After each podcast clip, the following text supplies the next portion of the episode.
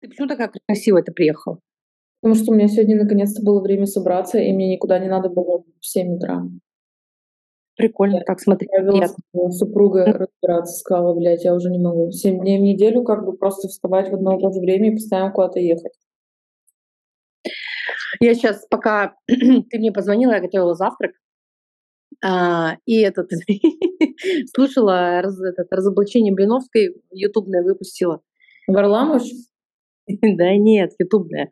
Короче, знаешь что? Я тебе скажу. Я тебе скажу, что а, люди, которые, конечно, несут ей деньги, это, ну, у меня вопросы к, к их а, здравому смыслу вообще, потому что то, что было на последнем у нее марафоне предназначения, да, это что за такой зашквар-то просто? Это, это просто... Было. Она, знаешь, ну там ее муж выступил, владелец там кучи бизнесов, он тоже записывал голосовые, Чувак просто зачитывал статью из Википедии, что такое изобилие и деньги. Господи, я думала, я там сдохну от стыда просто. Ютубная вот сделала э, разоблачение. Я тебе больше того скажу. А, потом она ему навтыкала, Лена, она ему говорит, типа, то, что он записал, я, конечно, думаю, что это конец. В итоге чувак перезаписал аудио, в котором говорил, что находиться в поле Ленин — это очень целительно. Я, конечно, не говорю, что я без нее был бы никто, но мне было бы гораздо сложнее. Господи, такой зашквар, это же просто какой-то... Что они несут? Потом она сказала, напишите на бумажке сумму, которую вам бы не жалко было потратить. Челы написали сум, сумму, и она на следующий урок говорит, а теперь эти деньги кидайте мне. Как бы гениально просто заработать внутри платного марафона на людях, которые просто накидают ей бабла. Знаешь, как это все объяснили? Как? Ну, если вы не готовы дарить подарки человеку, который делится с вами ценными знаниями, ну, то с деньгами у вас тоже будут. Как тебе? М? Честно, я считаю, что она вообще красотка. Да я нет, я Блядь, а, я ведь об этом, я, я о том, что просто насколько люди-то, что они в голове-то смузи, что ли, свежевыжатый сок, да почему они это делают, почему они туда платят-то? Что, а неужели это столько стоит? бесплатно? Сколько это стоит? Вот ты не смотрела, сколько это стоит? 10 800 это стоит. ну так-то не мало. Если тысяч пять бы стоило, я бы еще поняла.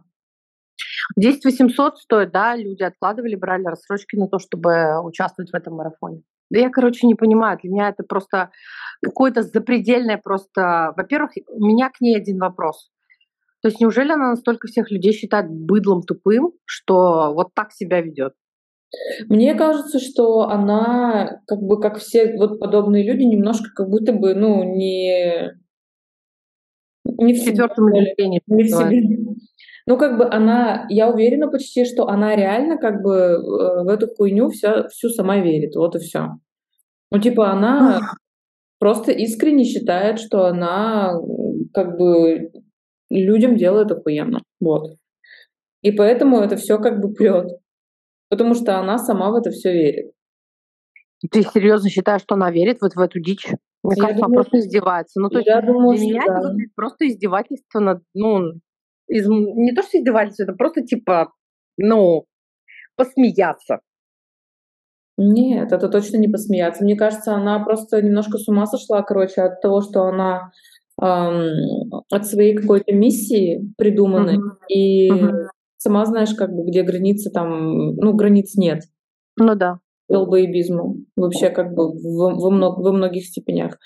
Поэтому я думаю, что она просто немножко куку уже стала. Вот и все. Понятно. Может, даже не немножко.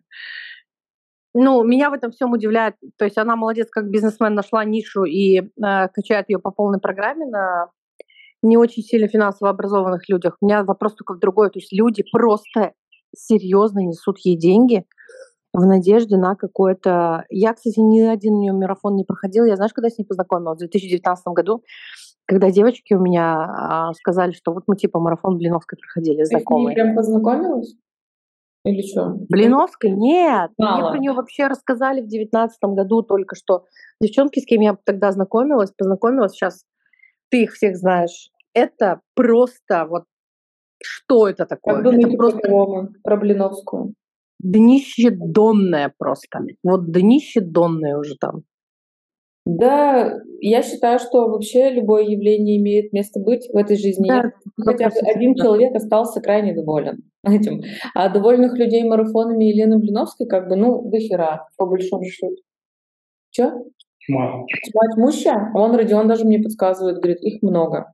Но то, что, ну, типа, ну, ну как так? Люди сами отдали деньги, а в итоге, как бы, пизды получила она. Я считаю, что это нечестно. Я думаю, что... Нет, она просто должна была платить налоги. Кстати, по поводу блогеров. Сегодня же Митрошина будет выступать э, с рассказом о том, что она сделала налогами, как у нее, сколько у нее претензий налоговых, как, чего, куда, где. Сегодня ну, она делает большой тоже как бы странное явление. Но опять же, вот, например, ну, что греха таить, как бы все мы понимаем, как у нас в России все пытаются снизить налоговую нагрузку. Но вот она не единственная. Просто как бы показали, что, наверное, так делать нельзя, то так. Mm-hmm. Мне кажется, что придумают какой-то, какой, какую-то другую систему налогообложения, я не знаю, вот типа как есть НДС, какую-нибудь такую же хуйню, а, просто вот... Да Аквед же уже предложили вести, Акведы для аквед, этого бизнеса. Ну, Аквед Акведом, а типа система налогообложения какая? Не знаю, пока вряд ли будет система налогообложения менять обычно НДС останется на обороты свыше 150 миллионов. Знаешь, что я бы сделала? Что я бы сделала? Я бы сделала людям, которые выбирают инфобизнес, разрешить только один аквет, по которому они будут заниматься. Он должен быть прописан. И после того, как ты прописываешь этот аквет, сделать какую-нибудь аккредитацию в каком-нибудь условном Минобре, которую получить, ну, не так просто, например, ну, хотя бы что-то формально сделать. И, во-первых, э, ну и деньги заплатить за это. То есть и в бюджет, например, они бы платили за эту аккредитацию ежегодно. Плюс они бы, допустим, какой-никакой а, регулирующий орган был. А в-третьих, я бы еще сделала, знаешь, что я бы еще сделала какие-нибудь взносы дополнительные за этот аквет. Ну, типа, не знаю, там, 3% а, за то, что ты занимаешься инфобизнесом. Да пофигу. Я бы вот, будь я государством, я бы сделала так. А плюсом, знаешь, что еще сделала? За нарушение этого, например, если тебя выявили, что ты занимаешься бизнесом, а у тебя такого акведа нет, например, штраф сразу 200 косарей. За первый раз 500, за второй. Ну, просто вот я бы сделала так. То есть э, получать деньги с, на, то, с точки зрения государства. Сейчас вот они что толку э, кошмарят? Ну, хорошо, заберут там, я не знаю сколько, ну, полмиллиарда, ну, миллиард соберут с них со всех. И то, дай бог, соберут этих налогов. Остальные быстренько пере, как сказать, переквалифицируются. Ну, хотя, не знаю, может, они сделали это прецедент для того, чтобы налогооблагаемую базу под это дело все подвести. Я думаю, какой-то... это того, что, э, что она работала на э, аудиторию, состоящую преимущественно из бедных людей. А. Вот, вот она за это все огребла. Если бы она продавала курсы и зарабатывала миллиарды на том, что она продает, например, продукт, э, у которого стоимость минимум миллион рублей, не было бы там долбоебов, потому что у них есть миллион рублей. И они не стали бы как бы не жаловаться, ни... Э, да, чем выше чек, тем... Ни э, шумихи какой-то не mm-hmm. было бы. А там, ты же сама знаешь, чем дешевле продаешь, чем как бы, чем с более низким чеком ты работаешь, да. претензий к продукту. Однозначно. Потому что она должна вот это, она должна вот то. А если бы она ту же самую хуйню продавала бы за миллион рублей, и люди, которые платили бы ей миллион рублей, они бы сказали, блядь, я взял максимум от этого курса. Милая, я тебе ты сейчас сделала, ты сейчас рассказала вторую часть, которую я тебе хотела рассказать. Да? Она выпускает продукт, который называется полумарафон. У него будет две цены. Первая цена будет 10 тысяч, а вторая будет миллион. Информация будет абсолютно одинаково, точно такая же. Она говорит, что Решите сами, какую цену вы готовы заплатить за, эту, за этот марафон. Это для вас вызов, для этого для, для вас испытание. Круто, блин, охренительно круто. Я себе желание. Ну, ну, опять же, с точки зрения маркетинга, как бы, ну, охуенно. Да, я и говорю, круто, круто. То есть офигенно. Я для себя взяла пару, пару фишек, пару моментов у нее. То есть баба-то в любом случае с а, головой. Поэтому тут ко мне, к ней вообще вопросов нет. Вопрос у меня к людям, которые платят а, за это деньги. Ну вот я говорю, что как бы как я вижу эту всю ситуацию, что просто слишком а, она работала на... Ей нужно было в какой-то период времени перейти на очень прям на максимально высокий чек, насколько это возможно. Mm-hmm. И продолжает делать то, что она делает. Она а продолжает... ты не думала, что нормальные люди, которые готовы и умеют зарабатывать миллион, просто и не платили? Она же ведь тоже не дура, она бы это сделала давным-давно, просто люди не готовы были платить. Mm, она ну... работала просто, это вот ее аудитория, те, которые платят ну, смотри, 10 тысяч. я как бы, я знаю, например, сколько платят за наставничество, условно говоря, да, вот годовая mm-hmm. программа какая-нибудь стоит 10 миллионов рублей. Mm-hmm. Что будет в этой годовой программе? Я вот, например, уже попробовала себя как наставник, я да. реально понимаю, что как бы нахуй не надо, во-первых, 8 встреч. Это надо упихивать. 4. Ну, просто я рассуждаю так. Если, типа, на наставничестве нужно больше, чем 8 встреч, как бы вы, по сути, нихуя не сделали. Как бы цель не достигнута. Это как, например, ходить к психологу за 5 тысяч в месяц или сходить один раз за 50 и закрыть все свои проблемы. Просто нужно попасть к нормальному специалисту. И типа, и типа, когда ты это все размазываешь как бы на длинное-длинное время, ну вот у меня, например, тоже вопросы есть как бы к этим годовым программам. Мне просто интересно, что вы там, блядь, делаете на годовых программах? Ну, на годовых программах нет, я понимаю, я, я понимаю, что можно было бы делать на годовой программе. Знаешь что? Что? Во-первых, выработать а, привычку а, откладывать а, излишки и потом инвестировать их, потому что привычку за одно занятие не выработаешь. Это во-первых. Во-вторых, можно было бы на годовой программе посмотреть а, две смены сезонов в том же самом бизнесе. Если это бизнес какой-то твердый, офлайн, в любом случае есть сезонность. И за год можно посмотреть, как один сезон влияет на другой. И каким образом, где каких хвосты подтянуть. Ну, сколько встреч? Вот, например, есть годовая программа. Я, вот сколько, например, раз в месяц нормально, 12 встреч. А если, Нет, например... не раз в месяц, знаешь, сколько? Хотя бы раз в три недели. То есть одну-две встречи, 14 встреч в год. Где-то примерно вот так вот. Ну, Потому вот что нужны будут коррекционные ладно, встречи. Если чаще, я вообще не представляю, нахрен это надо. Ну, типа, я вот, например, такой человек, я не знаю, может, я считаю, что как бы это адекватно. Вот мне кажется, что мне было бы комфортно работать по запросу, типа, здесь и сейчас. Не брать, например, программу на год, там какую-то непонятную, типа, угу. я даже... Может быть, не нужно... А, Катюша, знаешь что? Я тебе так скажу, что признание проблемы и ее идентификация это половина решения. Ну, да. У них даже этого нет. Конечно, люди, которые к тебе приходят, ну, например, или к наставнику приходят, они даже не понимают, в чем проблема. И задача наставника не просто ответить на запрос, а задача наставника вытащить из этого, из этого человека, в чем проблема, чего он хочет. То есть понятно, что и люди, которые решают сами свои проблемы, они не ходят так или иначе часто к наставникам. А если они могут идентифицировать свою проблему, если они могут понять, в чем затык у них, так они эту проблему потом и решают. И они ищут вопросы решения этой проблемы. А люди, которые приходят к наставнику, им нужен как раз взгляд со стороны, со стороны, то есть сказать, что у меня не так, что у меня, почему я не могу вырасти, почему я не могу Короче, я зарабатывать больше. Со стороны вот так тоже посмотрела и поняла, что как бы эффективнее немножко уже брать. Ну, типа, настолько как бы сузить профиль своей деятельности, чтобы просто как бы было проще достичь результата. Если, ну, например, речь идет об э, увеличении бизнеса, об увеличении выручки, о продажах, например, о сезонности, ну, типа, надо брать а, наставника именно там ну, вот в этом направлении. Кстати, еще раз говорю, ты рассказываешь о, о людях, которые знают свою проблему. Ну, Знание да. проблемы половины процентов ее решения. Так они не знают. Именно поэтому нужно чуть-чуть больше встреч. Ты ну, говоришь, легко работать по запросу, те, проблем нет, конечно, по запросу. Ну смотри, если наставничество стоит, например, там 12 миллионов в год или 10 миллионов в год, mm-hmm. и человек, который готов отдать 10 миллионов в год, ну типа, наверное, он знает как бы более-менее. Так вот в том-то и дело, что нет, понимаешь, когда ты в своей сфере настолько закопался. Вот смотри, мы с тобой будем стоять, э, я буду в бассейне, ты будешь на улице. На улице будет жара 28 градусов. Ты будешь говорить, жара, духота, дышать нечем. Я буду сидеть в бассейне и буду говорить, что отлично, прохладная погода, я еще здесь останусь. Мы просто на разных, э, в разной ситуации, на разных уровнях. То есть люди, которые погружены в свой бизнес, они находятся внутри, часто в операционке, они не понимают, куда им расти, они даже не понимают, где у них проблема и где у них вот эта точка бифуркации, где они должны отбросить старое и пойти в другое что-то. Они этого просто не знают. Понятно, что легко работать по запросу, когда он есть, и решить проблему, когда она определена. Так у большинства людей она даже не определена, они не могут ее определить.